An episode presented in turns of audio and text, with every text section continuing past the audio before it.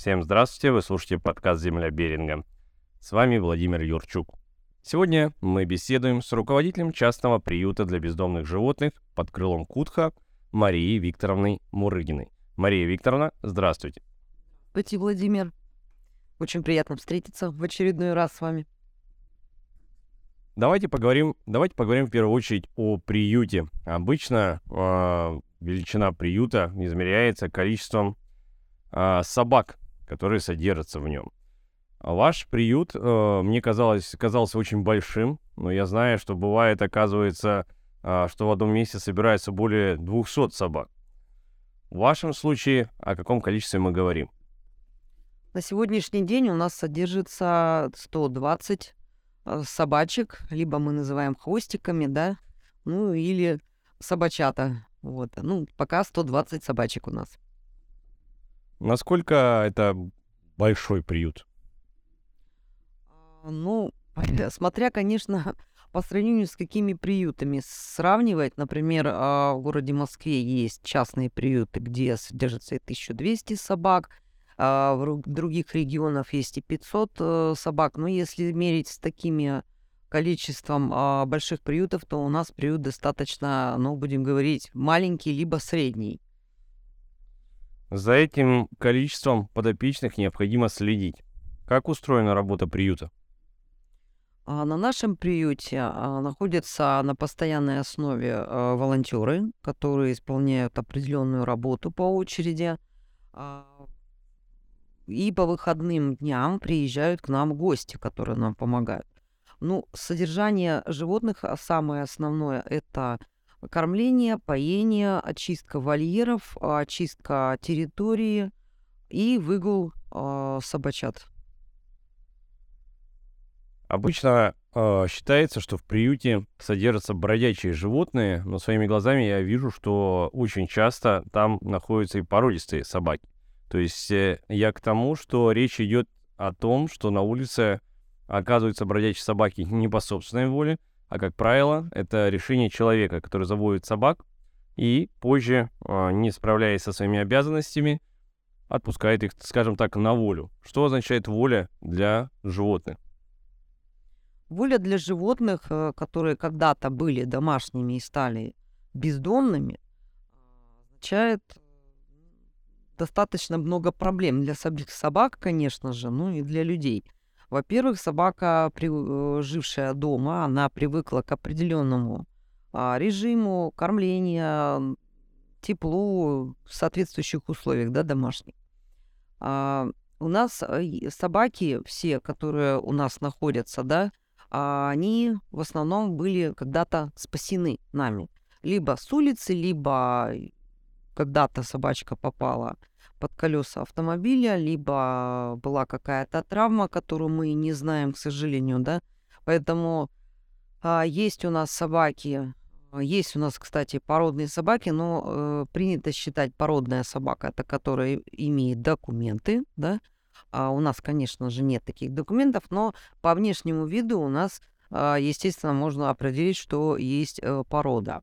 Таких собак мало у нас, и, к сожалению, а, такие собаки, которые э, имеют очень а, скудный э, подшерсток меховой, да, они, естественно, им очень тяжело у нас проживать. Почему? Потому что у нас уличное содержание собак.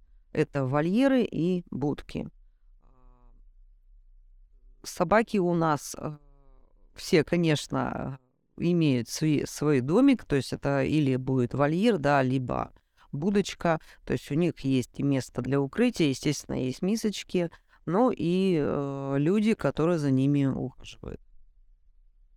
Принято считать, что если э, кто-то нашел собаку, либо хочет отдать, он может ее легко э, вот, сдать в приют либо подбросить в приют. Тоже бывает такая система. Что это означает для вас, то есть для волонтеров, которые работают, как будет устроена судьба такой собаки и как на самом деле должна выглядеть система приема в приют, если это необходимо? На сегодняшний день мы говорим сейчас про частный приют. Это частный приют у нас не государственный приют. Мы не финансируемся за счет государства. А, многие люди считают, что почему-то мы э, им получаем деньги, никаких э, финансовых поступлений у нас от государства не имеется. То есть на текущее содержание жизни собак мы получаем деньги от добродушных граждан, волонтеров и собственные средства, естественно, мы тоже э, свои тратим. То есть на сегодняшний день у нас э, прием собак э, окончен, то есть будем говорить, мы не берем собак, потому что в свое время, два года назад, как мы открыли свой приют по собственному желанию, а мы, естественно, были пусты, сейчас мы уже заполнены. А ни территориально, ни финансово мы пока дальше э, не можем принимать животных. И принимать животных просто вот от, от населения, потому что либо люди улетают, либо какие-то другие обстоятельства у людей складываются, мы не можем. Наша цель и задача – это помочь животному а, в непростой ситуации, в которую он попадает. Я говорю еще раз, в основном это сбитые собаки, собаки, требующие определенного лечения, временного ухода – собаки, которые были брошены и не могут выжить на улице, да, такое тоже есть. То есть у нас есть своя цель, мы помогаем тем животным, которые попали в очень сложную ситуацию. Сколько стоит содержание собаки? Можно как-то это рассчитать? Или это каждый раз что-то индивидуальное? Стоимость содержания собаки, конечно, у нас будет постоянно меняться в связи с тем, что продукты питания, которые, собственно, мы едим, люди, эти же продукты а, употребляют собаки. Мы сейчас говорим про мясные рыбные изделия в сыром виде, либо в изделиях, да, там, допустим, консервированных, либо а, это будут крупы, ну, понятно, что они у нас э, цены варьируются, да, и всегда, конечно же, не в пользу э, населения и животных, да, в сторону увеличения. Ну, примерно, примерно стоимость прожив... проживания собаки, ну, наверное, а, варьируется до 80, ну, 80 рублей, давайте возьмем 80 рублей в день. Вот, минимальная, конечно, это какая-то каша, да, крупа э, сваренная, ну, допустим, там с мясом, либо с рыбой. Ну, естественно, мы иногда добавляем консервированные овощи, что у нас имеется. А удается договариваться или получать помощь от организаций, допустим, у нас э, рыбный край, получать ту же рыбу бесплатно для приюта? Или это тоже, скажем так, э, полностью желание э, руководителей таких организаций? Да, иногда получается. В основном, конечно, нам помогает обычное население, это физические лица, которые либо покупают, приобретают для нас, да, либо собирают там э, деньги, покупают это, либо от себя, как говорится, отрывают, да, вкусные, вкусности. Да, иногда у нас бывают такие акции, э, привозят нам бесплатно рыбу, мясо, но это бывает, конечно, очень редко. В основном мы э, все покупаем за деньги. А, поэтому, конечно, у нас вопрос финансирования очень острый всегда. Ну, потребности приюта это не только еда. Как вы и говорили, каждый, каждая собачка имеет э, свой дом, его надо как-то построить. И я помню, даже сталкивался с такой историей, что постройка одной будки может стоить от 5000 и выше. То есть давайте поговорим подробнее о том, а, что еще необходимо приюту, помимо питания. А, да, вот, кстати, э, строительные материалы это тоже очень э, на сегодняшний день дорого, дорогостоящая вещь. В свое время очень сильно поднялись цены на металл, на дерево. Поэтому нам, конечно, было бы хорошо, если бы такую оказали помощь в виде доска, ну, наверное, 4-5 сантиметров, может быть поменьше, можно посмотреть там варианты. Мы, мы делаем будки. Почему мы... Э, да, цены могут быть от 5000 и больше. Почему? Будка для собаки – это не только дом, но иногда бывает средство удержания ее на цепи. Потому что э, собачки у нас сильные все, они у нас в основном 20, от 20 килограмм веса, да, бывают и больше. Они очень сильные, и, естественно, будочка за ними может тащиться, как э, домик от улитки. Поэтому, чтобы будка э, была тяжелая, естественно, нужно ее сделать из доски, из доски, которая составляет там 4-5 сантиметров, да, шириной.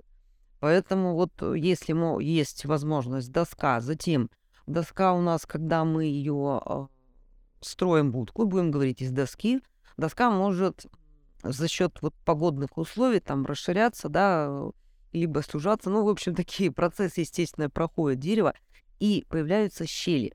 Щели — это вода, ну и холодный воздух, который поступает в будочку. Поэтому нам бы необходимо, можно не целые куски профлиста, а можно какие-то обрезки, то есть есть вот бывает там кто-то делает ремонты там, либо производит что-то, да, люди на работе, какие-то кусочки остаются профлиста, мы, в принципе, тоже не против были бы, если бы нам отдали, как говорится, в добрые руки, да, с добрыми намерениями и а, для хороших целей. Кроме того, а, у нас имеются какие помещения, мы бы не отказались от линолеума, допустим, там тоже куски остаются, да, а, дальше саморезы какие-то. То есть, в принципе, есть еще такой момент, можно инструменты. Мы всегда э, можем обсудить с людьми, что нам необходимо. И еще нам необходимо всегда э, кастрюльки старые и сковородки. К сожалению, знаете, вот уличные условия вносят коррективы, наверное, не только в жизнь человеческую, да, и в жизнь приюта. А, во-первых, у нас идет очистка территории, иногда мисочки попадают под э, трактор, под ковш, а, естественно, гнутся, ломаются. Потом у нас собаки развлекаются, иногда им скучно, они подгрызывают э, не только мисочки и будочки, кстати, которые постоянно ремонтируются, да, опять же, наболевшие, да. А, поэтому кастрюльки и сковородки, вы знаете, такие хорошие подспорья замена вот таким мискам, которые, наверное, только использовать можно в домашних условиях. Поэтому кастрюльки и сковородки нам они всегда необходимы. Можно даже без крышек, они нам, собственно, не нужны. А вот, можем даже поменяться. Нам с крышками попривозили, крышек много. А вот, и э, необходимо, в принципе, всегда а, нам, э, у на, нам а, ветошь, это старое постельное белье, не, не обязательно там в каком-то лучшем виде, бывает мы просто на тряпке. Ну, э, собака мы это не стелим, мы приобретаем сено для подстилок, то есть это самый лучший материал для того, чтобы собаки сохраняли тепло в будках и вольерах. Поэтому сено нам тоже всегда необходимо. Ну, сеном, конечно, никто не богат, поэтому мы собираем помощь, э, просим в помощи в приобретении сена людей и приобретаем за деньги, конечно, большие рулоны по 300-500 килограмм, поэтому, ну и еще используем опилки. А, когда мы говорим о волонтерах, а, их помощь бывает не только финансовая, но, как вы упоминали выше, а, можно прийти и, опять же, принять участие либо в каких-то работах, либо просто элементарно провести время с собаками, которым очень нужно внимание. Как это происходит и насколько это часто? Да, мы э, всегда рады своим гостям, людям.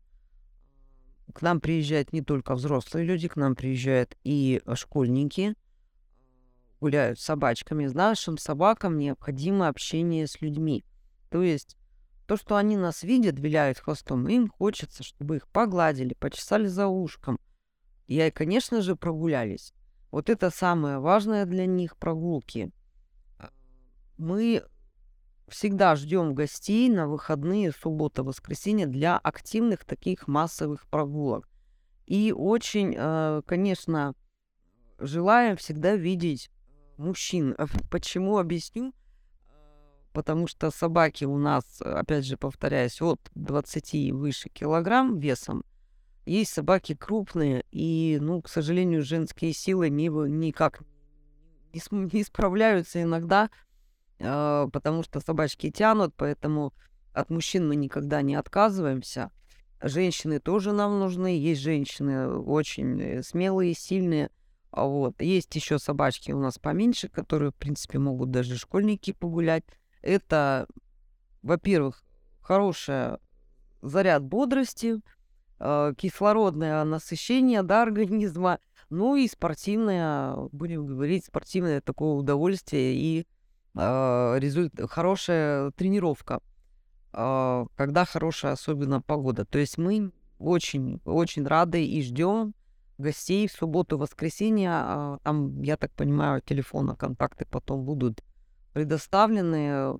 Приезжайте, мы работаем с 11 до 6, ну, до 18 правильно будет, да, часов. В субботу, воскресенье мы ждем гостей. А выходные, дни у нас э, то есть, если кто-то хочет погулять с собачкой впервые, нам нужно изначально показать, как это делается, как нужно подцепить собачку, как взять, кого взять из весовой категории исходя. И потом уже можно, в принципе, приезжать по будним дням гулять с собачками. Как часто случается, что собак все-таки забирает семью из приюта? Случается на сего... сейчас, вот в данное время, не очень часто. Наверное, это связано с какой-то, возможно, тяжелой обстановкой финансовой, может быть, еще какие-то причины. Но пристройство очень, будем говорить, э, ослабло, процент очень маленький. И собачек, конечно, мало берут. Хотелось бы, конечно, нам лучше, лучшего пристроя. Собаки все замечательные, все любят людей детей, то есть готовые, имеют такую пушистую шубку в основном у нас все, то есть могут э, жить на улице, но это понятно, это надо, чтобы был у человека частный дом. В принципе, у нас есть, конечно, много животных, которые от нас уехали, но вот сейчас что-то какое-то затишье. Хотелось бы, конечно, чтобы люди, может быть, рассмотрели вариант взять питомца из приюта. Это, наверное, даже лучше, чем покупать породную собаку. Они, конечно, тоже достойные, но все-таки бездомные животные больше нуждаются в семьях. Ну, здесь уместно будет ставить анонс. Я обещал, что приеду к вам в приют э, как раз познакомиться с вашими подопечными и о каждом э, сделать короткий ролик, который будет размещен в наших социальных сетях «Земля Беринга», поэтому подписывайтесь. Возможно, вы своими глазами увидите кого-нибудь, кого вы любитесь, и захотите предоставить свой дом для любящего четвероногого друга. Ну и заключительный вопрос, а, Мария Викторовна, это как в целом на сегодняшний день обстоит ситуация со стерилизацией в крае? Это же уже несколько лет прошло, когда была объявлена эта система. Я обратил внимание, что Uh, да, действительно, вот, допустим, у меня в районе, я живу на Солнечной, uh, очень быстро стерилизуют собак, но хочу также отметить, что эти собаки появляются не просто так, их привозят, бросают в нашем районе, уезжают, и uh, обратил внимание, что бирочки стали маленькими, не такими огромными, которые прям некоторым собачкам разрывали уши, то есть какой-то процесс идет. Стерилизуют, отпускают, и в приюте я у вас видел как минимум одну собачку, у которой тоже а, была бирка на ухе, видимо, тоже подобрали с улицы.